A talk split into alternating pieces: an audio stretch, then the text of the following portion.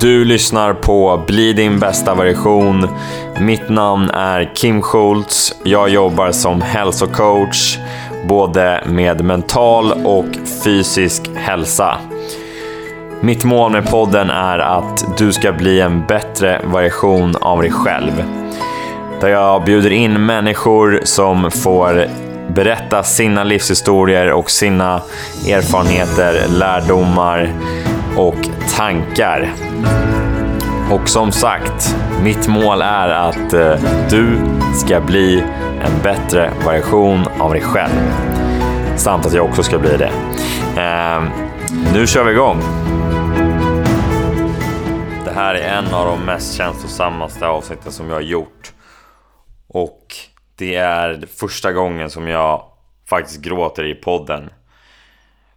I det här samtalet så har jag med mig Helena Sörmander som för nästan ett år sedan förlorade sin dotter i Solde när hon var inne på sjukhuset och hade precis fött sitt barn Francis och var lycklig över det. Nästa dag får hon samtal att hennes barn har dött.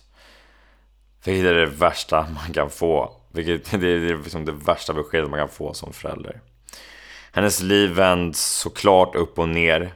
Hela hennes familj hamnade i sorg.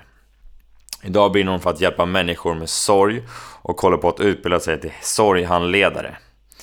Hon är även utbildad eh, hälso och livsstilsterapeut samt utbildad inom yoga. I det här avsnittet pratar vi om vad som hände i Solde, hur det kom att påverka Helena och hennes familj, hur man kan göra för att bearbeta och hantera sin sorg samt sina känslor bättre. Vad man kan förbättra inom sorgbearbetning i vårt samhälle och att sorg kan utspela sig olika beroende på vad man är med om. Vi kommer även in på hur en bra hälsa kan hjälpa kroppen och att läka snabbare från sorg och trauman. Det här är ett känslosamt samtal som verkligen påverkar. Utan vidare introduktion, här är Helena. Helena, sådär, då är vi live. Välkommen till podden. Tack så jättemycket. Hur, hur mår du? Eh, jag vaknade förkyld för tredje veckan i rad kan man väl säga. tredje veckan i rad alltså, shit. Hur, ja. eh, eh, man har ju det på dig. Ja, nej men eh, barnen har varit sjuka här i omgångar i halsfluss och öroninflammation. Mm. Eh, kommer en katt in här i bilden. Vad heter katten? Uh, ja, men vi har ju Frost-tema här hemma då, filmen Frost. Uh, ja. Dottern på tre år är lite tokig där. Så att, uh, här har ni Elsa. Okej, okay, där har vi Elsa. Hej Elsa! ja, vi har, en, vi har en Anna också. en Anna också, okej. Okay. Ja. ja, men så där. Ja. Um, vi, eller inte vi, men jag vet att du har gått den här pilotkursen så, hos Jonathan Ljungqvist. Jag har haft ganska ja. många som har, som har varit med här nu. Eh, ja, det blev så här. Nej men jag, ehm, det, det kommer vi väl prata om lite sen, eh, min bakgrund och så, men eh, ehm, jag, vi förlorade vår dotter i december och eh, den upplevelsen eller det vi har gått igenom har liksom lett till att jag ändå känner att det finns mycket att göra eh, inom just sorg. Eh, så att jag vill hemskt gärna föreläsa inom det och jag har undervisat i, i yoga i många år så att jag är har lite med mig i alla fall att stå framför folk och veta att jag tycker om det väldigt mycket. Mm. Eh, så, att, eh, nej men så att eh, jag frågade egentligen Jonathan och, och, och, saken var den att jag är inte erfaren på det sättet. Jag är inte föreläst på det sättet tidigare. Liksom. Så, så att han, hans första svar var egentligen att det här är ju för de som är mer erfarna för att den första delen var ju redan fullsatt eller så. Mm. Men sen så, ja, ja jag är ju säljare i grunden så att jag gav mig inte riktigt där utan jag började liksom plugga på lite och kolla på hans klipp och skrev och så. Så till slut så bara, nej, du får vara med. du övertygar honom alltså? ja. ja, jag vet vid något tillfälle skrev han att jag hade använt mig av hans egna teknik utan att jag visste om det, tror jag. Han blev imponerad alltså? ja, lite tror jag. Nej, men så att det var jätte, det har varit superspännande. Så att, ja, är det någon av er som lyssnar som vill föreläsa och vill ha ex, alltså, perfekt hjälp så är det verkligen honom man ska vända sig till. Alltså. Mm. Jag tänkte gå den men det klaffade inte med timing. Jag hade en annan utbildning som jag skulle gå. Så, men den kommer säkert bra framöver tänker jag. Kan vi pausa lite? Jag måste göra mig av med den här. ja, men absolut. Katten stör här. Den vill bara hoppa in i, i bilden. Så vi, vi kör, en liten, kör en liten paus här. Så, ursäkta mig. Nej, det, det, din katt där, den, den märkte att det hände någonting så den vill också vara med i centrum kändes det som. Är det inte barnen så är det katterna liksom. Man får aldrig vara i fred som förälder. Alltid är det något. ja, jag gick på toa innan, jag, innan vi skulle ha detta. Uh, och då kommer min sambo och öppnar dörren och jag bara, så vi har 300 kvadrat ungefär, varför måste du vara precis där jag är? Inte ens då alltså? Nej, men alltså man är någon form av magnet när man är förälder, jag vet inte. Allt drar sig till dig. ja. Ja, det var ett sidospår. Ja. Um, jag tänker jag, jag, är, jag är nyfiken, kanske inte rätt ord, men när du berättar att din, din dotter har gått bort, eh, kan du berätta vad som, vad som hände? Vad hände eh, med din dotter i ja. Nej, men vi, eh, vi väntade vårt tredje barn. Vi har en, en tjej som heter Helia. Hon var vid den tidpunkten två och ett halvt och sen hade vi också då Isolde som var ett och ett halvt ungefär. Det var elva månader bara mellan dem. Och sen väntade vi vårt tredje barn, en son då, som har fått namnet Francis nu då. Mm. Eh, och eh, det var den 3 december 2020. Så att, eh, det gick jäkligt snabbt den dagen. Jag, vi, verkarna startade typ, jag kommer inte ihåg exakt nu, men runt eh, halv tre, tre här hemma och sen är vi inskrivna fyra på förlossningen och han är ute liksom strax efter fem så att jag var där inne typ en timme. Eh, så allt gick jättesnabbt när det väl satte igång eller så. Eh, det gick jättebra och sådär. Men eh, det som hände var egentligen att den ursprungliga planen om att min sambos föräldrar skulle ta hand om våra barn medan vi åkte in eh, hann vi inte med. De hann helt enkelt inte komma. Eh, så att, eh, då ringde vi till min mamma som bor i samma stad som oss. Eh, som vi visste var lediga just den här dagen. Annars brukar hon jobba väldigt mycket, men hon var ledig för hon hade varit hemma hos oss tidigare. Så hon kunde komma på en tio minuter eh, och tog tjejerna och vi sa att vi ville att de skulle vara kvar hemma i vårt hus då. Eh, för hon har inte dem lika mycket som min sambos föräldrar. Eh, och eh, vi åkte in, födde Francis, allt gick jättebra. Eh, min mamma eh, sa att Helia, då den stora tjejen, hade stängt av tvn så hon visste inte om hon skulle få igång den så hon själv valde att ta tjejen och åka hem till deras hus. Och hon hade också då tagit ledigt från jobbet och sa att de kan sova över här i natt. Och jag och Erik, normalt sett så får inte, eh, fick fick inte sambon vara kvar eftersom att det är covid men det var så lugnt den dagen när vi föddes och då fick vi vara kvar längre på själva BB eller på själva förlossningsavdelningen så att han kunde vara med lite längre. Eh, så då så beslöt vi väl egentligen att ja, men tjejerna kan ju sova över hos mina föräldrar då så hämtar vi dem imorgon. Och sen åkte Erik hem på kvällen. Vi facetimade med tjejerna innan de skulle sova. Allt var jättebra och de var väldigt glada och vinkade mycket liksom, till deras lillebror och så. Och sen på morgonen den fjärde eh, då ringer Erik och säger att något allvarligt har hänt. Vi vet inte hur allvarligt, jag sitter i ambulans och det gäller Isolde. Och sen, eh, allt är väldigt luddigt här, jag har ingen aning om tid eller någonting. Jag har ett som jag kan förhålla mig till och det var att jag vet att eh, jag tror det var halv nio som läkarronden skulle börja eller något sånt. Och det här, allting, detta hände ju innan. Och jag vet på obduktionspapperna eh, från sjukhuset eller när hon har kommit in att de har dödförklarat henne klockan tio där inne. Så någonstans däremellan i alla fall. Men jag får samtalet någon timma efter i alla fall där de bekräftar att hon är död. Så att istället för att åka hem liksom med våran son till våra två tjejer så får jag åka ambulans till en annan stad och säga hej då till mitt döda barn med en nyfödd bebis. Eh, och de gjorde en obduktion och tre månader senare så fick vi svaret och det visade sig då att hon har dött av värmeslag och syrebrist. Och det är orsakat då av mina föräldrar. För de hade valt att lägga henne i deras eh, gäststuga eh, och då hade de satt på elelement och värmefläkt på full värme och sen har de egentligen inte, de har tittat till henne eh, en gång genom fönstret men inte öppnat dörren. Och det, vi har räknat ut efterhand att det är ungefär 12 timmar som de inte har liksom tittat till henne och hon var ju som sagt var bara ett och ett halvt år.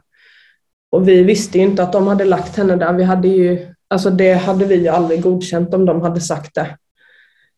Eh, så att, eh, ja, det är där vi befinner oss. Alltså fy fan, och, man blir helt Ja, shit, jag blir mållös, jag vet inte vad man ska säga. Men vad, vad hände sen för, för dig och din familj efter den här alltså, tragiska händelsen? Det är ju helt, helt sjukt. Nej, men alltså man är ju där inne på sjukhuset och det är ju liksom hur mycket folk som helst som eh, är där. Det är präst, det är läkare, det är sjuksköterskor. Alltså, det är så mycket människor, det är kuratorer, alltså, ja, du får liksom eh, mängder med, med namn och telefonnummer. Och, alltså, du får informationen till dig. Men sen är det upp till dig själv att eh, liksom, ta kontakten om man vill ha hjälp att prata med någon eller liksom sådana saker. Och när du sitter där inne, du kommer inte ihåg någonting. Alltså, allt är ju bara som i en dimma liksom, för att du, din, alltså hjärnan fattar ju inte vad det är som har hänt du ser ditt döda barn, och, alltså, men liksom, det, går inte, det går inte att förstå. Um, och sen, vi var ju där inne väldigt länge den dagen. Um, och sen kom vi hem till vårt hus och det första man möts av är liksom hennes skor och hennes jacka och liksom hennes leksaker. Och när vi kommer in i vårt hus så då vi har ett hus som är på två våningar och man går liksom in eh, på nedre plan och sen går man upp för en trapp och det första rummet man ser när man kommer upp det är hennes sovrum. Och man bara slås av liksom att det är bara så tomt där inne. Och hon kommer aldrig komma tillbaka.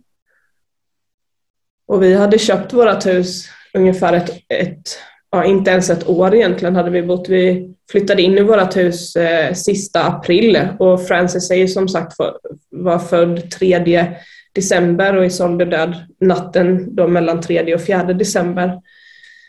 Så att vi hade ju precis renoverat alla sovrum. Alltså hon hade ju, hon hade, alltså det var ju färdigt efter sommaren liksom där. Så att hon hade ju ett helt nytt rum, alltså med ny säng, alla, alltså mycket leksaker, alltså allting. För vi hade ju bott i en tvåa tidigare så vi hade inte så mycket grejer. Så det var ett helt nytt rum till henne, gjort för henne. Och hon hade inte ens hunnit att liksom använda det. Mm. Um, Hur ser det ut idag då? Alltså med, med rummet, hennes rum? Men för några dagar sedan så möblerade jag om där inne och det var liksom ett första steg lite för att vi väntar en lilla syster med BF 12 februari och då är det ju det rummet som får bli hennes rum. Mm. Eh, och det är väldigt blandade känslor kopplat till det att göra om. Alltså dels så vill man inte, vi vill inte hamna i en situation där man känner att liksom den här lilla systern ska ersätta Isolde. Så det känns så konstigt att hon ska flytta in i Isoldes rum så som det var tänkt till Isolde. Samtidigt så är allting nytt där inne.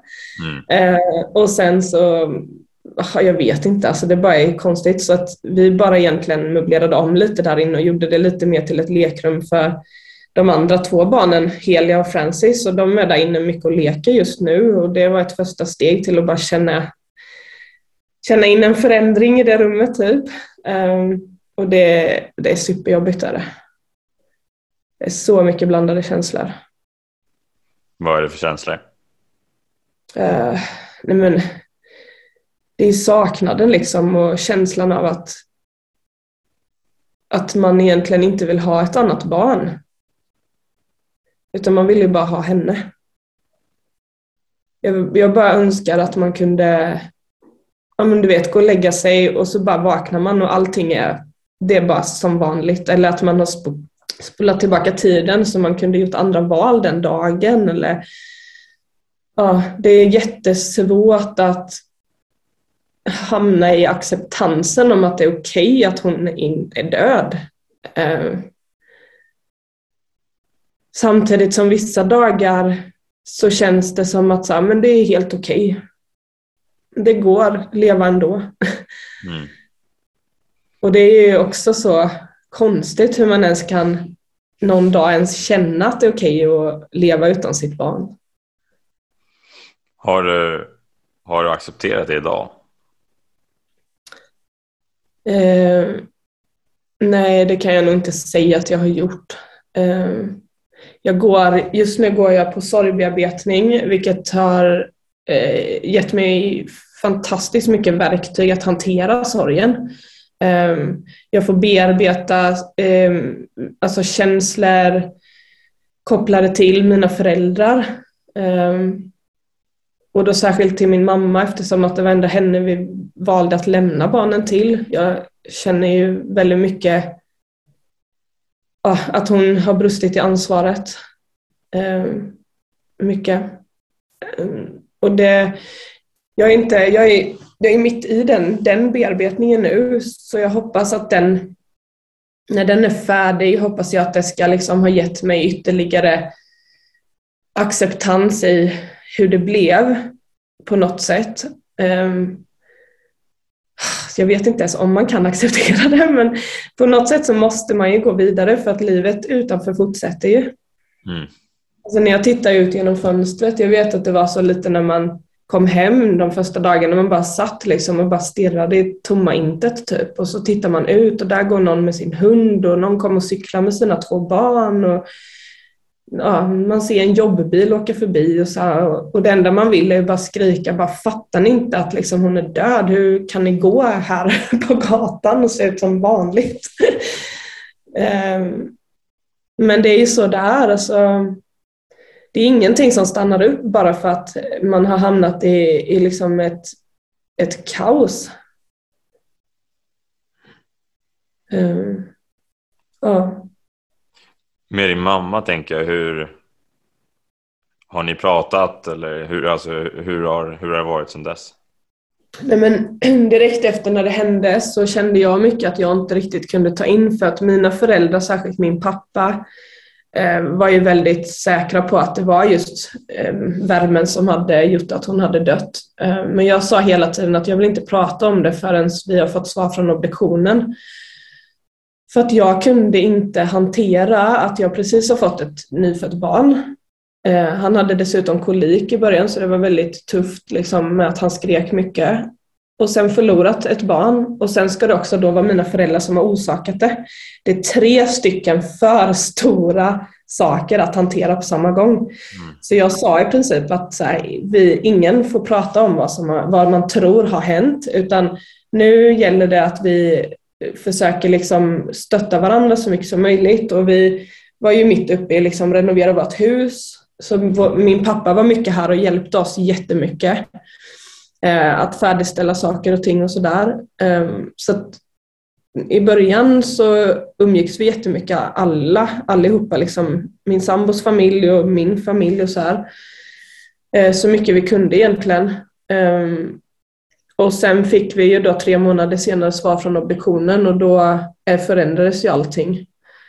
Ehm, jag kände att om vi ska kunna fortsätta ha en bra relation så behöver vi sätta oss ner och prata och då ha någon liksom, expert med oss i det, alltså typ en familjerådgivning eller liknande. För att jag kände att det var väldigt mycket eh, hur deras beteende och sätt att både bemöta oss och eh, med respekt och sådana saker som jag inte längre kunde liksom på något sätt acceptera. Utan det var tvunget att bli en stor förändring i och då behövde vi ha med en, någon som kan hjälpa oss att förmedla mellan oss. Men medan mina föräldrar hellre ville att ja, min pappa framförallt sa att nu håller vi detta inom familjen, vi behöver tysta ner detta, du måste ha respekt mot dina syskon, eh, din bror tycker det är jobbigt att vara på jobbet, alla frågar, din syster. Och jag bara liksom exploderade för att jag kan inte jag kan inte ta hänsyn till alla andra utan nu får ju de faktiskt ta hänsyn till oss och fråga oss vad är det vi behöver. Vad kan de göra för oss? Ehm, så att det hela slutade egentligen i att vi blev väldigt osams den dag, eller dagen efter vi fick ehm, svaret från obduktionen. Ehm, och sen var det lite alltså så här, sms fram och tillbaka och gnabb och sånt och sen blev det ändå att vi hade ett samtal ihop med min kurator och min mammas kurator och det var inte något direkt givande möte. Eh, och efter det mötet så har vi inte haft någon kontakt överhuvudtaget. Jag har inte haft kontakt med någon i min familj egentligen. Eh, jag hade en kontakt med min syster ett tag efter, men eh, det fungerade inte heller. De saknar den här respekten över hur det är att förlora ett barn. Och, och det, har, har, man hamnat i situation ibland där man känner så nolltolerans till saker och ting så kan jag lova att när man drabbas av sorg och dessutom det är infekterat med familjen och vad, hur de beter sig allting sen tidigare i livet också och de säger de mest korkaste grejerna, då finns det verkligen nolltolerans kan jag lova. Eh, så att idag har vi ingen relation alls och det är så jag vill att det ska fortsätta vara. Mm. Sen saknar jag min pappa jättemycket. Ja, ja. Det är han jag saknar mest av alla egentligen. Mm. Eh, men jag vet också att jag har ju valt att vara väldigt öppen och ärlig. Jag har ju varit med i andra poddar där jag har berättat väldigt mycket mer detaljmässigt om allt vad som har hänt. Eh, och jag är också väldigt öppen på min Instagram. Eh, och jag vet att det är för mina föräldrar och framförallt för min pappa kanske så är det värre än att de har orsakat min dotters död. Det är ett större svek egentligen så att vi kommer aldrig kunna laga vår relation. Nej fy fan vad, alltså, vad jobbigt. Att alltså, gå igenom sånt där och alltså, det är så många grejer som händer på så kort tid. Mm. Som drabbar både dig och din familj eh, vilket är det måste vara otroligt jobbigt att hantera alla de grejerna. Alltså det är helt, det är liksom, ja, ja, det blir så många sorger i ett. Det är en sorg i att man har fått ett nyfött barn precis och inte kan njuta av den bebisbubblan för att vi kände ju inte att vi ville ha honom. Alltså vi hade jättesvårt att knyta an till honom i början, både jag och min sambo. Så det är ju en sorg. Eh, sen är det en sorg att Isolde har dött. Eh, det är en sorg att man har förlorat relationen med sin familj. Även om vi inte hade jättenära relation så hade vi någon form av relation i alla fall. Vi firade ändå jul ihop och midsommar ibland och liksom, ja men du vet sådana saker. Eh, och sen är det en sorg i allt som man drömde om. Alltså vi hade ju kollat på bil för tre barn. Vi köpte huset här för att vi skulle kunna få rum med tre barn. Eh, vi drömde ju om hur det skulle vara. Vi planerade, så min sambo skulle vara pappaledig två dagar i veckan för att underlätta för mig när det var tre så himla små barn. Men allting, alla drömmar, alla tankar, alla visioner om hur det skulle vara blev ju också en sorg att det blev inte så. Ja, det är eh. väldigt mycket sorg och, och ja. kommer mot en, eller kommer mot dig, inte mot en, mot dig. Eh, mm. Men hur, hur, alltså, jag kan inte säga hur hanterar du, hur, eller hur hanterar du sorgen? Du och familjen? Ja, Nej, men jag och min sambo gör ju det väldigt olika. Jag har ju valt att vara väldigt öppen. Jag är uppvuxen med att man håller saker inom familjen och lite lägger locket på. Och för mig blev det här så här, jag bara exploderade liksom istället. Jag bara måste få ja, ut allt liksom. Jag kan inte ha det inom mig för att jag bara kvävs. Så jag har ju valt att vara väldigt öppen och ärlig och helt transparent egentligen och ibland kanske lite för mycket transparens. Så.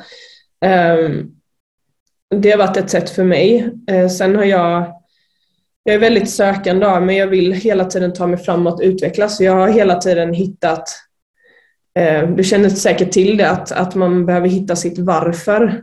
Mm. Alltså varför ska jag gå upp på morgonen?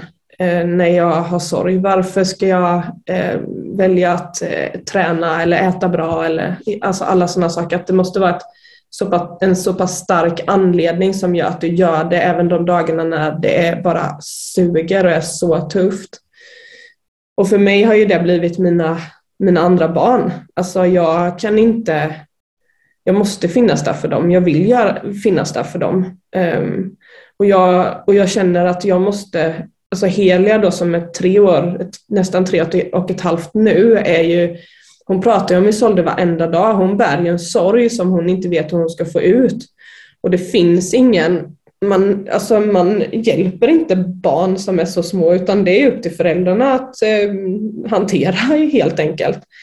Så att vi, vi pratar ju väldigt mycket om Isolde och hon får ju gråta. Så I natt exempelvis så har vi haft en väldigt tuff natt, där hon har gråtit jättemycket och då säger hon att mamma är så ledsen för att Isolde är himlen. Och jag menar att ta ett sånt samtal vid typ två på natten samtidigt som man har Francis som gråter också och vill ha ens närhet och man har sin egna sorg och bara se sina, alltså se Helia vara så ledsen, alltså det gör så ont i mig.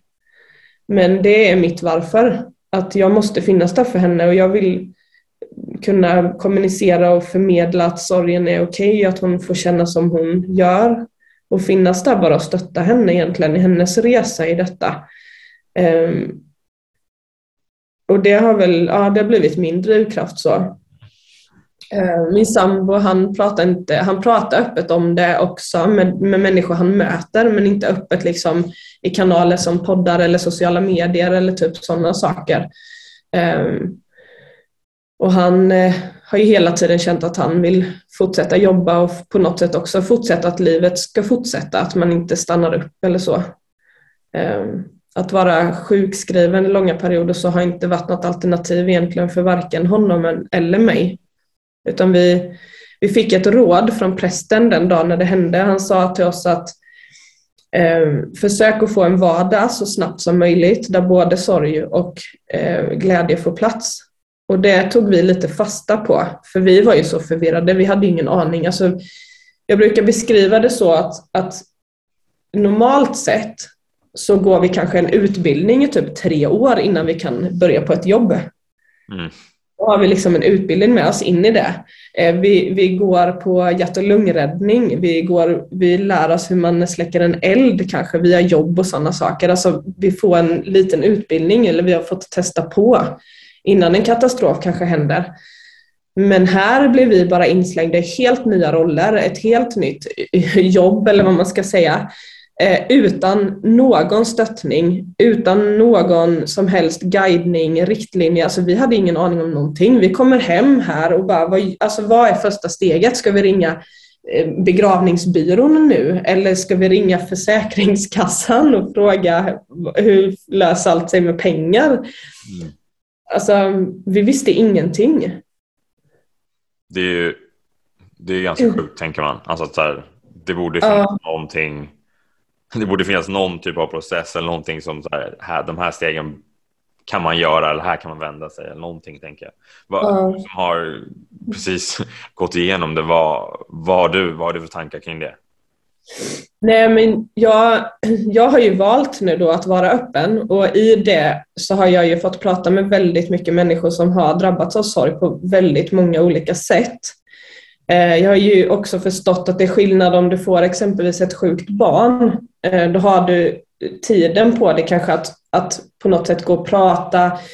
Eh, man ser att sitt barn blir sämre, man vet att de kommer dö en dag, man vet inte när. Alltså det är en annan typ av sorg och stress i det, men man hinner då kanske gå till en begravningsbyrå innan barnet har dött och planera sin begravning i lugn och ro och välja kista och liksom alla de här bitarna.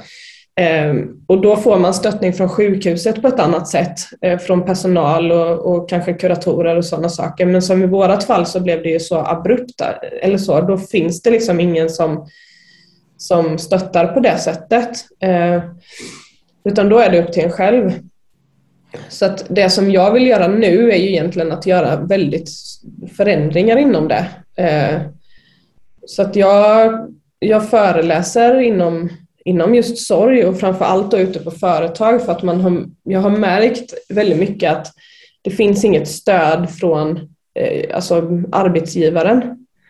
Utan där är det lite så att man räknar med att man får tio dagar sörjedagar från Försäkringskassan och då ska man vara medveten om att på tio dagar så hinner man kanske inte ens begrava den personen som har dött. Oj. Utan då förväntas man i princip att gå tillbaka till jobbet innan det ens har skett. Eh, och sen kommer du till ditt jobb eh, och då förväntas du i de flesta fallen att du bara ska fortsätta där du var. Mm. Och du är ju inte samma människa. Alltså det finns ju ett före och ett efter, så är det. Det går inte att vara samma person. Eh, och nu pratar vi ju sorg kopplat till just döden. Men sorg är ju så mycket olika. Det kan ju vara en skilsmässa. Det kan ju vara sorgen av att man har svårt att bli gravid exempelvis. Sorgen över att få ett, ett, ett besked om att du, du har ja, diskbrock till exempel och du kan längre inte gå ut och springa. Alltså det finns ju många olika sorger som visar sig på olika sätt men stödet för det är väldigt dåligt. Mm. Eh, enligt, enligt vad jag har fått till mig. Ehm, jag håller själv också på, eller jag kommer nu i november själv utbilda mig inom handledare till just sorgbearbetning för för mig var det så att det tog tre månader av tjat egentligen att få komma och prata med en kurator. Jag hamnade i något form av system och jag visste inte. Jag hade panikattack, jag hade ångest, jag, hade, eh, jag var rädd att fler skulle dö. Alltså jag funkar inte. Jag gick ifrån att vara en stabil människa till att helt plötsligt ha hur mycket nya bagage som helst med mig. Och jag kunde inte hantera någonting. Jag visste inte ens vad det var som hände. Mm. Men, men, tre månader ungefär tog det innan jag, innan jag fick hjälpen. Det är helt och då hamnade jag, ja, men och då hamnade jag hos en kurator som egentligen inte kunde sorgen. Hon kunde inte KBT. Alltså hon hade egentligen ingenting mer än att hon bara samtalade mm. eh, med mig. Och hon gjorde verkligen sitt bästa och jag är jättetacksam för det men jag fick inga verktyg och jag kom inte vidare med min sorg. Så från henne gick jag till en annan kurator som då hade KBT för att jag tänkte ju att så här, men KBT är ju ett sätt i alla fall att, att hantera saker på. Mm. Eh, men det funkade ju inte heller för det, hon hade ingen kunskap av vad sorg var.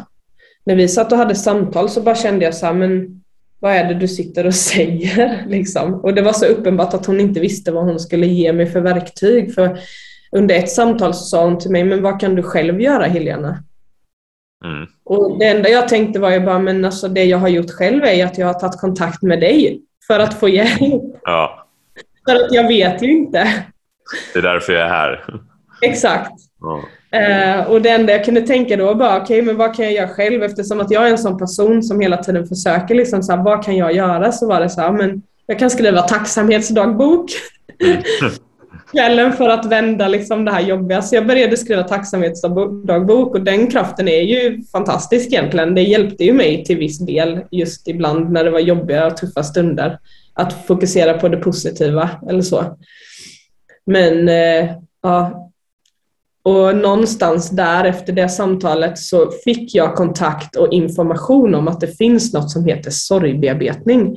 Och det är för mig helt otroligt att vi 2021 inte, eh, alltså inte informerar om att det finns. För där är ju första gången jag har mött någon som fattar vad sorg är. Alltså redan efter första mötet så fick jag verktyg med mig. Alltså jag kände mig lättad efter redan första mötet att säga, aha,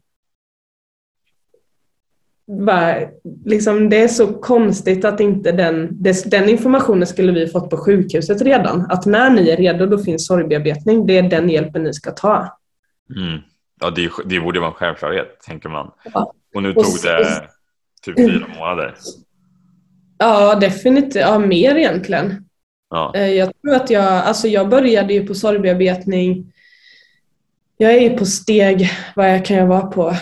I fem eller sex i denna och det är åtta steg i sorgbearbetningen. Och nu har jag varit sjuk i tre veckor då tillbaka så eh, ett steg i veckan. Så det är ju liksom, alltså det var ju nästan ett halvår när jag började med detta som hade gått efter. Eh, och sen är det ju så att alla människor är ju olika. Det kanske inte funkar att man direkt efter dödsfallet börjar sorgbearbetning för att man själv är inte liksom där än. Man kan inte bemöta för det är jättetungt att göra sorgbearbetning. Mm. Alltså vissa steg är ju att du verkligen ska möta sorgen och det är inte lätt att göra det. Och som i mitt fall nu så jobbar jag med att möta min mamma och relation och känslor till henne, vilket är jättetufft att göra. Um, så det är också lite när man är redo för det.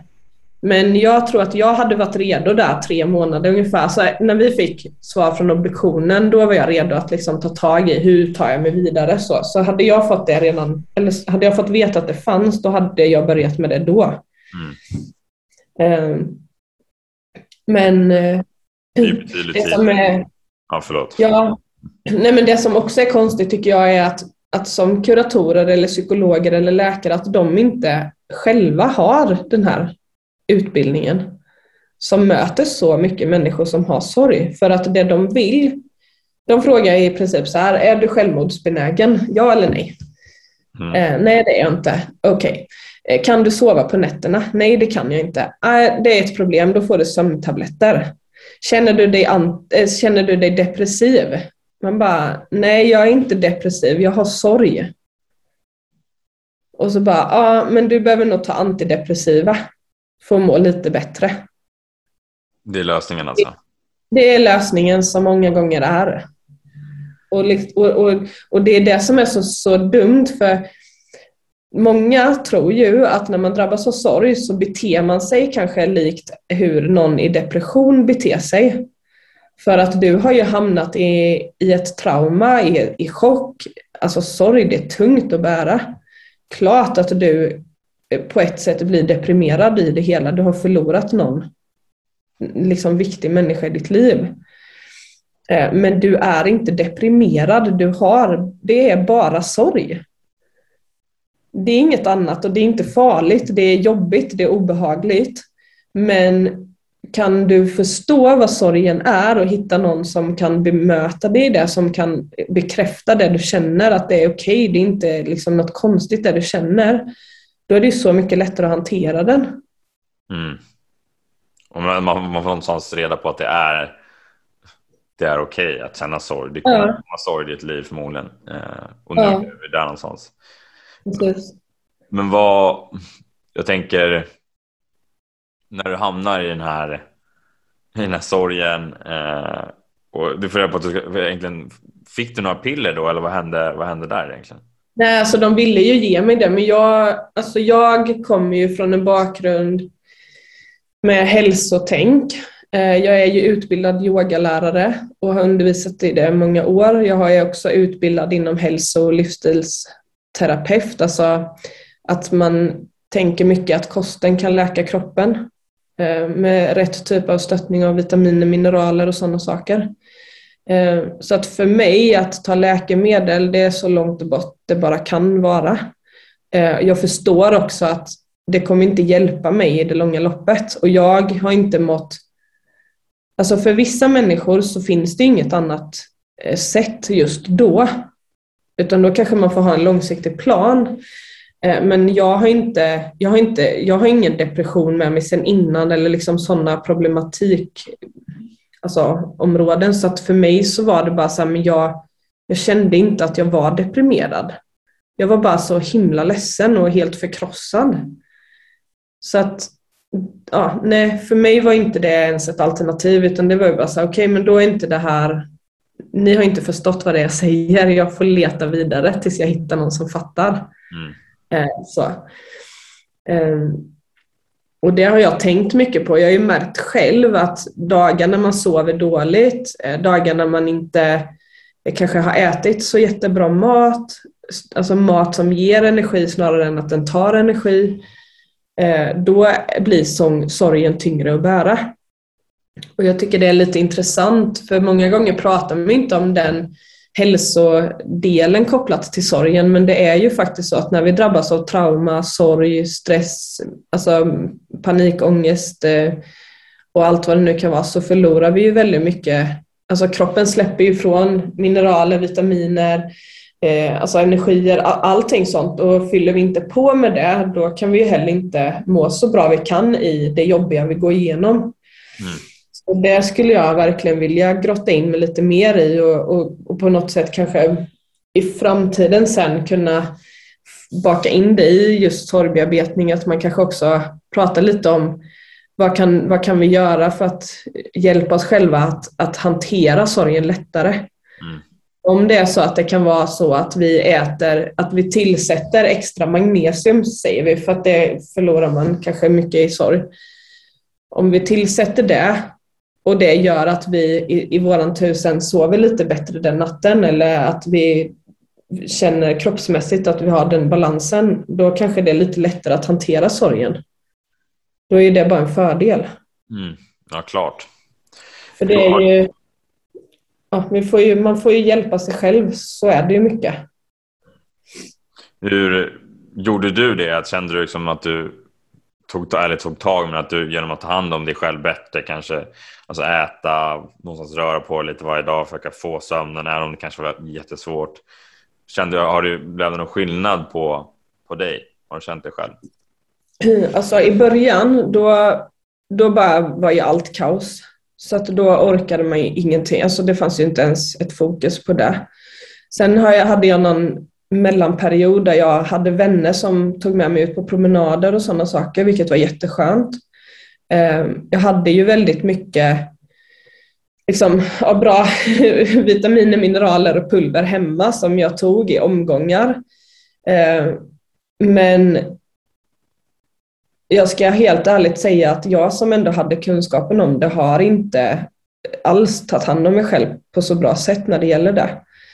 Eh, utan jag har väldigt mycket fokuserat på barnen och på min sambo och familj och så här, hålla ihop allting istället för att tänka på mig själv i det hela.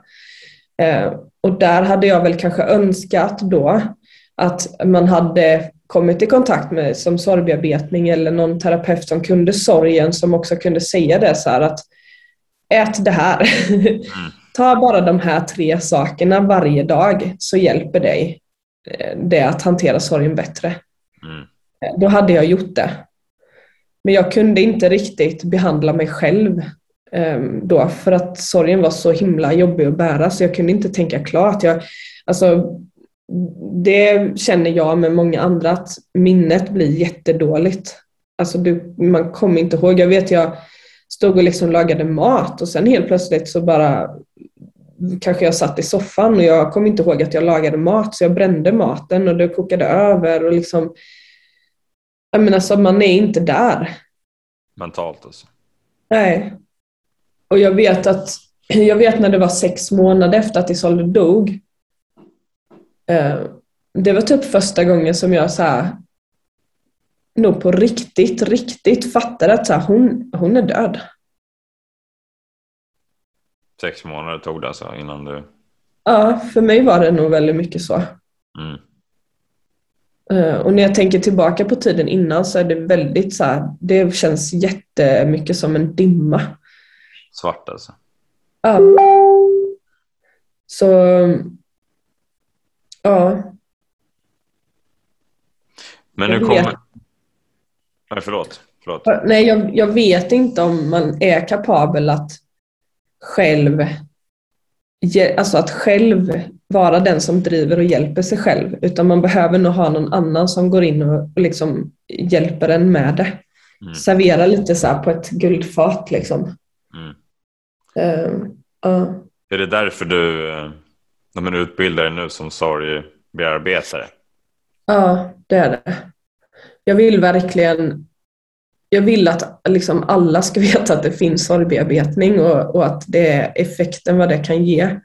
Så att nu, jag går ju den själv för att man måste jobba med sitt eget först innan man kan hjälpa andra. Alltså så enkelt är det. Eh, och jag har ju många sorger med mig kopplat till Isolde så att jag kommer inte hinna bearbeta alla sorger men jag har tagit tag i de absolut bästa i alla fall innan jag själv är färdig handledare. Ehm, och sen vill jag, jag har påbörjat lite smått att inleda små samtal med eh, begravningsbyråer runt om Ehm, i närheten där jag bor just nu för att jag tror att det är där man kan, eh, liksom, när du sitter på begravningsbyrån så kan man ge ut en liten broschyr om att så här, när du känner dig redo sen så finns sorgbearbetning och det är det här. Och du hittar det här. För det hade jag verkligen uppskattat, att få den informationen. Och jag tror inte att jag hade kommit ihåg det om jag hade fått det inne på sjukhuset för att då var det så mycket annat kaos där inne utan det var nog först när man hade liksom stigit därifrån, det hade gått. Vi hade ju haft en helg innan vi gick till begravningsbyrån där. Eh, det behöver gå några dagar tror jag innan man får den informationen. Eh, men sen är ju drömscenariot det att jag ska kunna få komma ut och föreläsa på sjukhus, eh, hos kuratorer, psykologer, alltså alla de som möter människor i sorg, komma ut och föreläsa och berätta hur det faktiskt är i verkligheten. För att du får en broschyr och där står det, det här är sorg i princip. Och i den broschyren står det bland annat att när det har gått x antal månader, då ska sorgen kännas lättare. Gör den inte det, då måste du söka psykologisk hjälp. Ja, det är liksom, det, det är fakta. Det är så det funkar. Och jag bara sa, men det stämmer inte. Jag med många andra eh, som har drabbats av sorg genom att förlora barn exempelvis. Vi bara sa, va? Det är inte lättare. Alltså det, vi går in till 11 månader utan vårt barn den 3-4 december nu. Det har snart gått ett år. Alltså ett år utan att jag träffat mitt barn. Det gör inte att det blir enklare. Alltså tiden emellan gör ju att det bara känns svårare. Men sorgen förändras. Så att den är inte konstant varje dag, men den påminner varje dag. Och jag kan nog gråta i vissa perioder varje dag. Men jag kan också känna glädje kanske lite varje dag gentemot de andra barnen och sådana saker. Det förändras men den försvinner inte och den blir inte lättare att hantera. Ehm, jag tror alla som har barn känner igen sig i att man bara vill kräkas på barnen och så lämnar man bort dem en natt och då bara längtar man ihjäl sig. Tänk dig då att inte träffa ditt barn på 11 månader och så ska någon säga till dig att eh, ja, men det borde ju kännas lättare nu när du inte har sett dem på så länge. Det blir nästan Ja, Nej, blir, det blir... man blir irriterad kan jag tänka mig. Alltså, det blir bara så förbannad. Ja, det är sjukt provocerande alltså, att höra någon säga det. Och, och också att någon ska bestämma åt mig hur det ska kännas. Ja, det Inte att någon istället så bara, hur upplever du det nu när det snart är 11 månader? Mm, det hade ju varit den, den sunda vägen att faktiskt gå. Ja, men det, så är det inte. Så jag håller faktiskt nu på att eh, jag har inlett att jag ska göra en bok Eh, från början så var tanken att göra liksom egentligen ett infoblad taget ur verkliga livet. Att så här upplever faktiskt vi som har drabbats av sorg, inte, inte att det är liksom någon form av läkare som eh, utifrån forskning har skrivit ner hur det borde vara, utan här har vi liksom verkliga livet. Eh, men eh, det har liksom lite vuxit att det kanske får bli någon form av handledningsbok eller något liknande där jag via min eh, Instagram har kommit i kontakt med olika personer som själva drabbats av olika typer av sorg. Eh, vill vara med och delta med sin, alltså med sin erfarenhet och uppfattning om hur det är. Och då har jag tagit både sidan från de som har drabbats av sorg men jag har också med mig ett gäng som är anhöriga till andra som har drabbats av sorg. Mm. Och höra lite hur deras sida ser ut för att det där krockade kan jag lova. Mm. ni två vi Ja. Mm. Nej men för att eh, det som man inte förstår tror jag är, och det upplever ju jag också, att i början, vi har ju haft fantastiskt fint stöd omkring oss och det är inte alla som har det, men vi har verkligen haft det. Så att vi fick ju matlådor lagade till oss i början och, och jättemycket liksom stöttning och hjälp. Det var mycket folk här som underlättade vardagen för oss och så. Men sen när det har gått en tid, tre, fyra månader kanske, då liksom Alltså alla andras liv fortsätter ju. Mm. De har ju sina små vardagsbekymmer med liksom småbarnsåren eller man ska få ihop eh, allting med barnaktiviteter, jobb, eh, sin egna sömn, alltså sin egna träning. Mm. Då är det inte fokus på en familj som är, är i sorg. Alltså man, de andra går vidare. Mm. Men vi ser Isoldes tomma rum varje dag. Vi hör Helia prata om att hon saknar sin syster varje dag. Vi har ett hålrum varje dag. Våran vardag är aldrig som den var innan. Den blir inte det normala som var innan. Det blir något helt annat. Så vi som har drabbats av sorg känner ju att stöttningen behövs så mycket längre från allmänheten egentligen, eller från nära och kära. Eh, och där, där behöver vi bli bättre tror jag på att förstå varandras eh, sidor. Jag vet att många anhöriga upplever det som att människor som drabbas av sorg blir väldigt egocentriska. Att man tänker att så här, ja, men jag har sorg. Det är så mycket viktigare än dina små skitsbekymmer liksom, som du har i din vardag. Medan den i, i, i liksom anhöriga, det är ju det, det, är det värsta de har upplevt kanske. Mm. Att de lever i sitt kaos, att de inte får ihop sin vardag. Det är det som är deras största problem att lösa just nu. Och de kan inte då eh, ta hänsyn eller liksom finnas för någon annan som har sorg som är så jäkla tungt. Mm. Och som man själv kanske inte fattar eller vet hur man sen ska hantera. Det blir liksom lite så jobbigt. Mm, just det. Och så är ju vi också svenskar. Och då vill man ju inte lägga sig i. Och man vill lämna dem i fred. Mm. Och vi skickar ett sms och säger att om du behöver hjälp så säg till. Mm. Och då tycker man att då har man gjort sitt. Det, det, fungerar liksom inte för att en person i sorg kommer inte ta ringa upp och säga du jag behöver din hjälp. Det händer inte. För man själv känner att man är så jävla jobbig. Man vill inte lägga över sin sorg eller allt bagage man har på andra människor. Mm. Och det är väl också typiskt svenskt. Jag, jag har kikat mycket på hur andra länder gör. Eh, om man kollar på Italien exempelvis, då är det självklart att där bara flyttar ju familjerna in hos varandra om man inte redan bor hos varandra. Alltså man bara tar ju över hela vardagen och bara hjälper till, lagar mat, ekonomin, barn, alltså allt. Det är en självklarhet. Eh, I USA där finns det hemsidor och appar där man som eh, nära anhörig kan gå in och anordna eh, likt ett schema med vem som levererar matlådor vissa dagar, vem som tar hand om barnen, hämtar, lämnar på förskola, alltså alla sådana saker. Men här i Sverige så får vi dödsbeskedet och sen är det bara vi lämnar er i fred. Ni får sköta det själva. Ja, och det känns ju inte så bra, tänker jag. Alltså när jag hör, när jag hör det här. Uh, så det är ju såklart jätteviktigt att att alltså en sån bok skulle ju vara jätteviktig för att en anhörig ska kunna förstå, eller de som hamnar i någon, de som är anhöriga som har sorg kan förstå att okej, okay, vad kan jag göra eller hur ska jag, vad kan mm. jag göra mer för att hjälpa den här personen genom den här sorgen? Hur kan jag finnas till? Hur ska mm. jag prata? Eller det är ju en, eh, det, man pratar inte om sånt. Alltså, Nej. jag har hört det. Liksom, det är jättesvårt, Nej, det pratar man inte, man inte. Nej. Har du någon koppling till sorg? Nej, alltså det är klart jag har varit sorg i mitt liv. Så här, vissa relationer som man har trott att så här, men här har jag en person som jag tycker väldigt, väldigt mycket om eh, och så har man förlorat den personen så har det funnits en sorg i det. Det är väl egentligen det första jag tänker på. Eh, det är nog det som poppar upp i mitt huvud.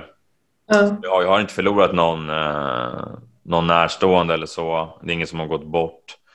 Eh, så nej, inte direkt min farfar, men han var inte, jag såg inte honom jättenära så. Han mm. var väldigt liten. Jag var ledsen i stunden och förstod inte vad allt innebar och så. Men uh, det är nog Nej, det är nog snarare relationer i sådana fall som jag har mm. upplevt. Har, kan, har du med dig så här, jag har ju fått, nu när jag gjort sorgbearbetning så har jag ju insett att man har ett, liksom, ett bagage lite med sig, eller kunskap eller man ska säga kopplat till vad sorg är. Alltså, som föräldrarna har sagt när man var liten från att man kanske trillade och slog sig, hur de har sagt till en och så. Har du, kan du se någon koppling till hur du skulle hantera om sorgen liksom drabbade dig? gud. Eh, det är svårt när man inte, är, om man inte riktigt har hamnat i det.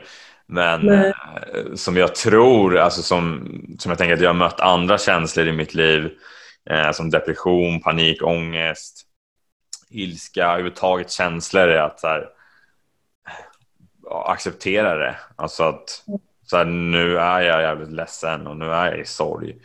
Eh, och mm. det är okej okay att vara där för att det är en mänsklig känsla någonstans.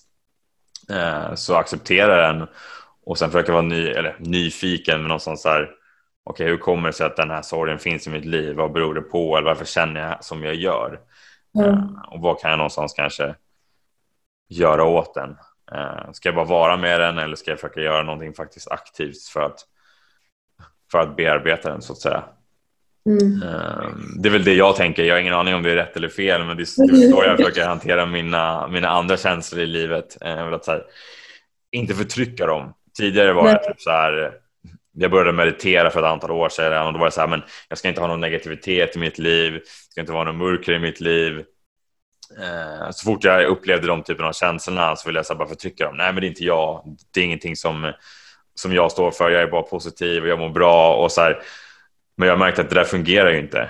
Alltså, jag är ju människa, jag kommer uppleva negativa saker, jag kommer göra fel.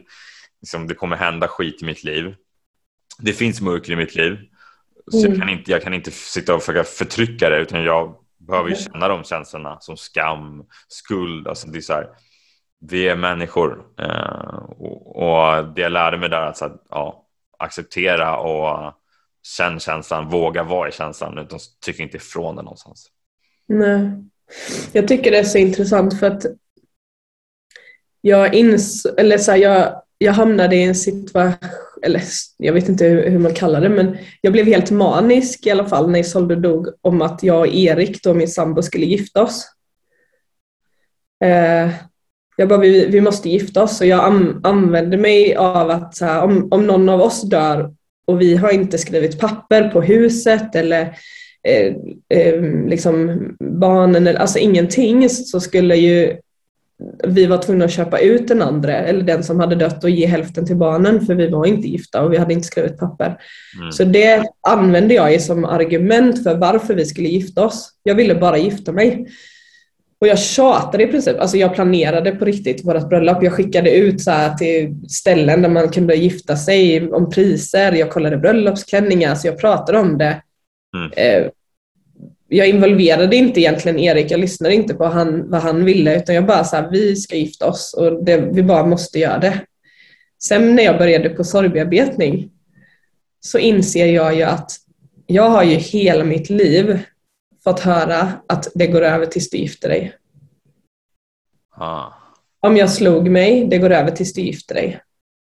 Om jag var ledsen för att en relation tog slut, det går över tills du gifter dig.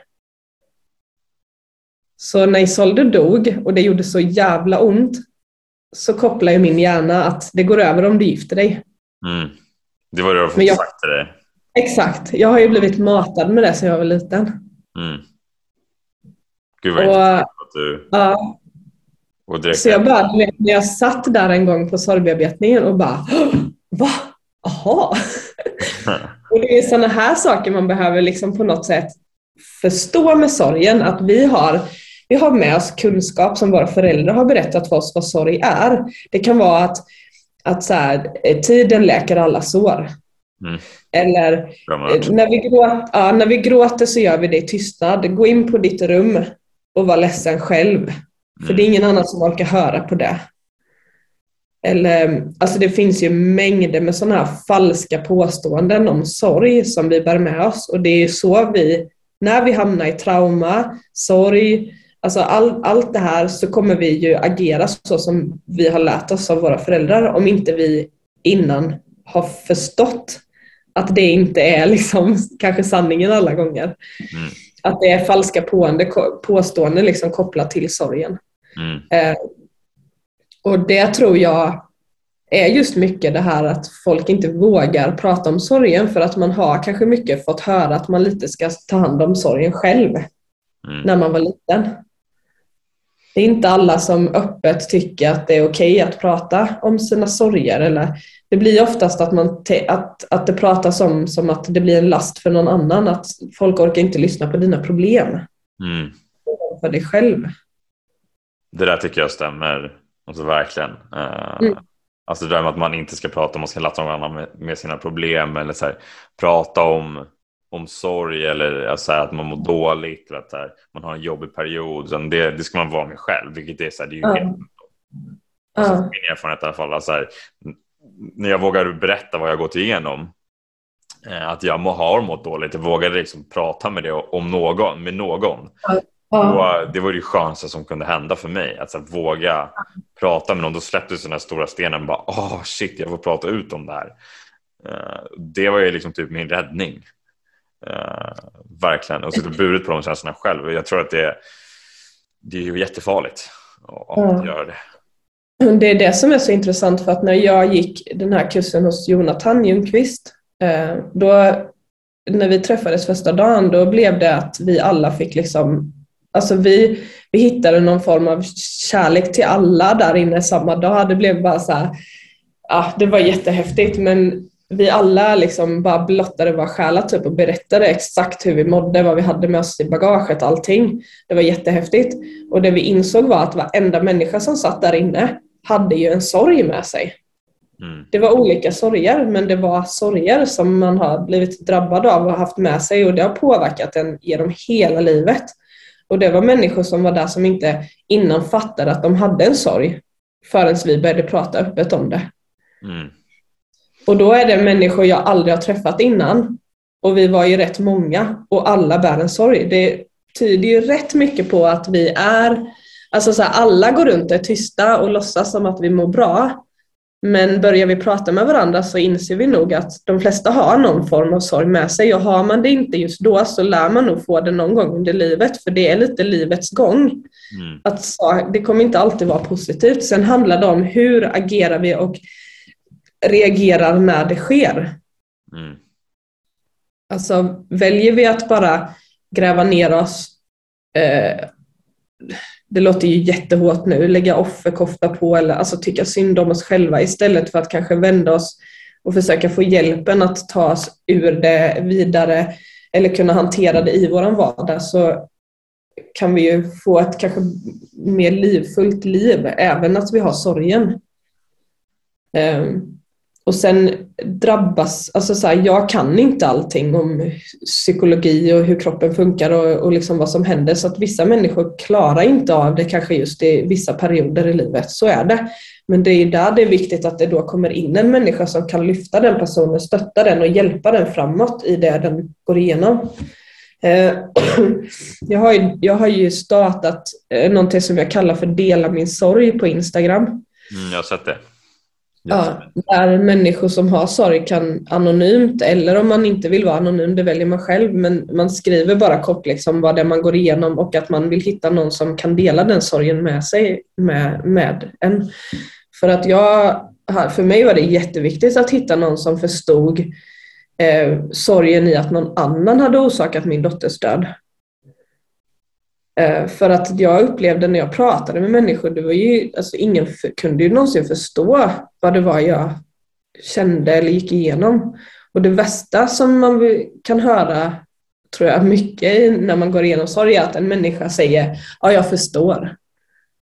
Mm. Alltså jag vill bara nita den människa som säger det, för man bara, men hur kan du ens säga att du förstår? Du har ju inte ens förlorat ett barn. Mm. Så att du sitter här och säger att du förstår hur det är när någon annan exempelvis har orsakat det, det, det är helt omöjligt. Inte ens jag som har drabbats av det kan förstå exakt hur det är för en annan människa som har drabbats av, av liknande grejer, men jag kan relatera. Jag kanske kan förstå vissa eh, händelser, vissa situationer, för de är exakt lika som det jag har. Men jag har ju ett bagage med mig och den personen har ett annat, så sorgen är olika även om vi har upplevt samma eller liknande situationer. Mm.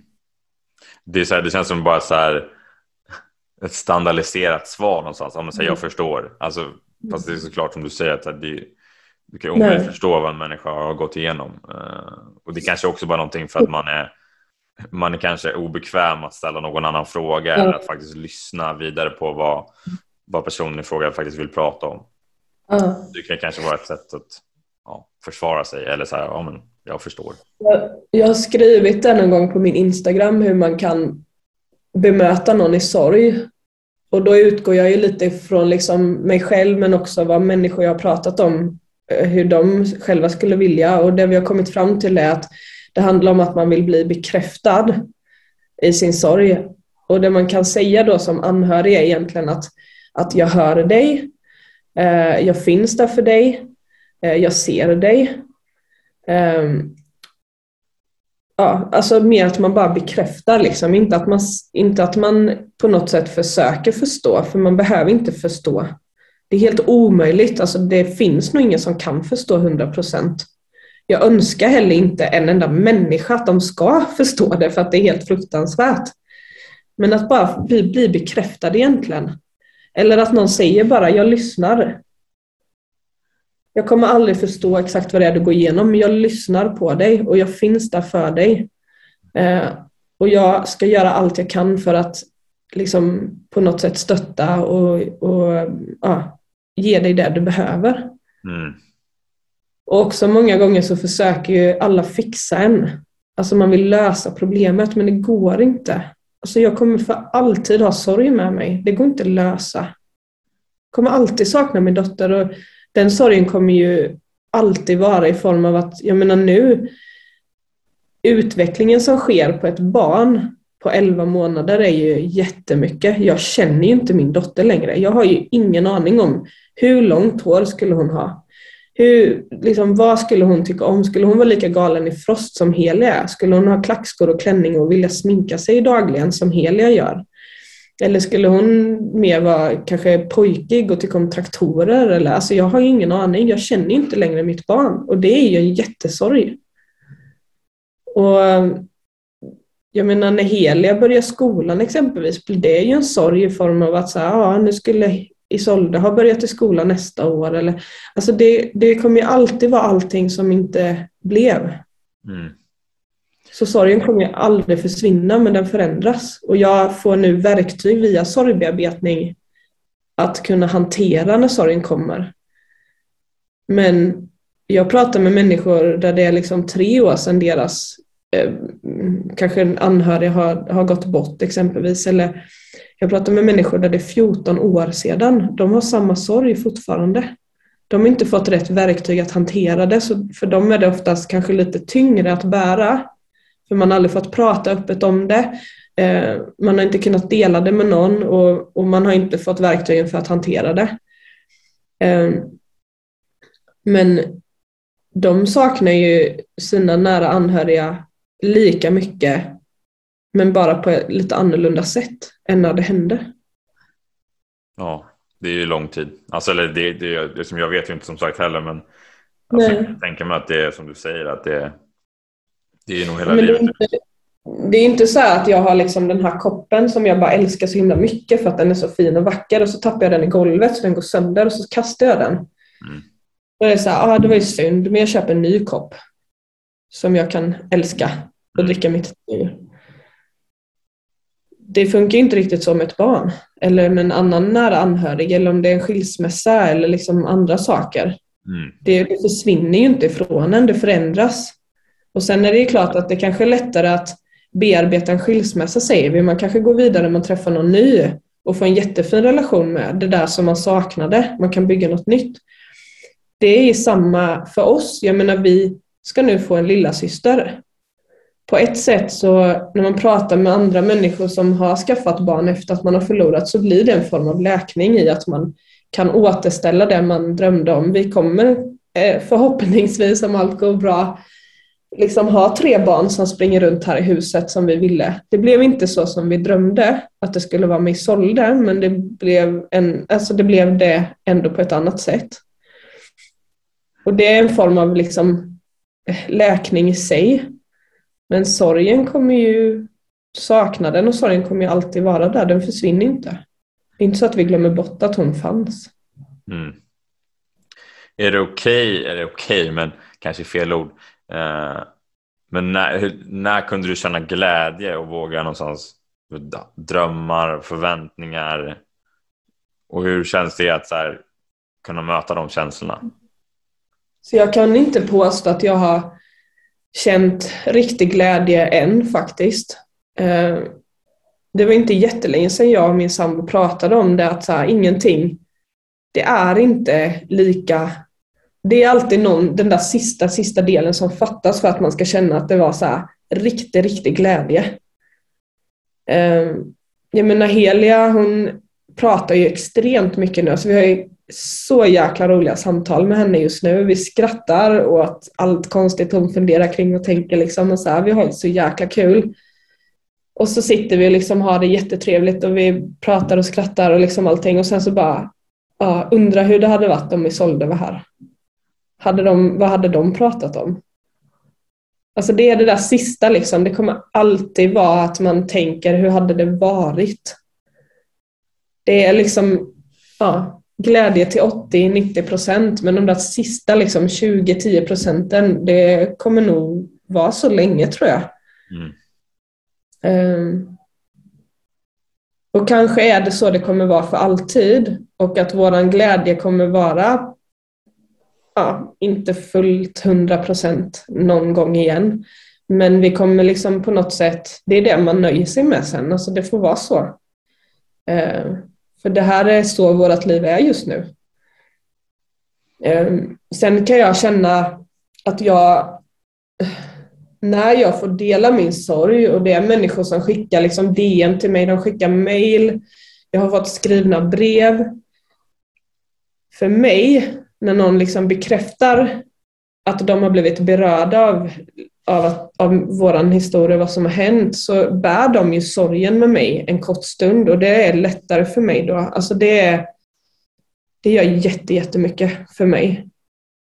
Att få dela min sorg med andra.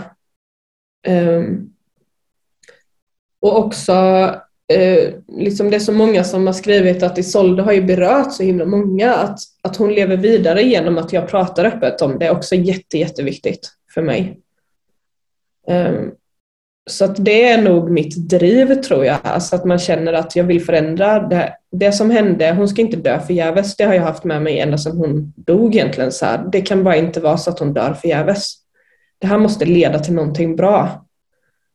Och jag tror att det är det som mycket gör. Det ger mig också en form av glädje kan man väl säga på ett sätt och driv och liksom ja, känna att det där varför som blir så starkt. Mm. Uh, uh. Vad skulle du vilja säga till Solle? Uh, jag landar alltid i det där. Det här är jättejobbigt för mig men jag känner ju så mycket ansvar. Jag känner ju det lite som att jag inte skyddade henne på bästa sätt. Ehm, jag känner ju det som att jag skickade henne liksom till döden typ. Ehm, att jag inte, att jag låg där inne liksom på BB, så här bebisbubbla och sitter och tittar på Francis. Liksom. Jag bara känner mig komplett och lycklig och samtidigt så ligger hon och dör och jag känner inte av det. Alltså jag, man tänker att en mamma ska ha en speciell koppling till sina barn, att man ska få den där intuitionen om att så här, ah, det är någonting som är fel. Jag kände inte det. Um, och jag, ah, när jag liksom pratar med Isolde för mig själv eller de få gångerna jag går till hennes eh, gravplats. Jag brukar inte gå dit, jag tycker det, är så, det blir så definitivt att hon är död. Men då slutar det alltid med att jag liksom bara säger förlåt för att jag inte räddade dig. för att man... Jag tror det är, jag tror det är oundvikligt liksom som som mamma och förälder att inte känna den skulden att man inte liksom fanns där för sitt barn och just sättet hon dog på med. Att vara instängd i ett rum, alltså hon när hon kommer in till sjukhuset då har hon ju liksom åkt ambulans i 30 minuter och de har gjort hjärt och lungräddning och det är liksom december, det ju, var ju snö, det var ju mitt i vintern. Alltså hon hade en temperatur i sin kropp på 42 grader. En vuxen människa dör med 42 grader. Så hur hög temperatur hade hon ens? Liksom? Och jag, hela sommaren har ju varit helt fruktansvärd. Alltså gå och sätta sig i en varm bil. Man får ju panik direkt. Man bara känner ju när man öppnar dörren hur det bara slås emot den och då kan du bara sätta på din AC. Här har vi ett barn på ett år och sju månader som är instängd i en spjälsäng med pyjamas på sig, täcke och liksom det bara blir varmare och varmare. Det kan inte andas. Och vi vet ju att hon har varit vaken och rört sig. Sen hur medveten hon har varit, det kan man ju aldrig veta. Men vi har ju sett det, att hon har rört sig i sängen på bilderna som polisen har tagit för att det var både spya och blod utspritt i hela sängen och hon hade det på strumporna och sådär och hon låg ju med huvudet där man normalt sett kanske har fötterna och så. Um, oh. Och så liksom processen som sker när det är sådär varmt i ett rum är att hjärnan svullnar och man hamnar i epileptiskt anfall. Så hon har ju liksom slagit i sitt huvud så hon var ju helt blåslagen i pannan och så här. Det bara... Ah, Nej.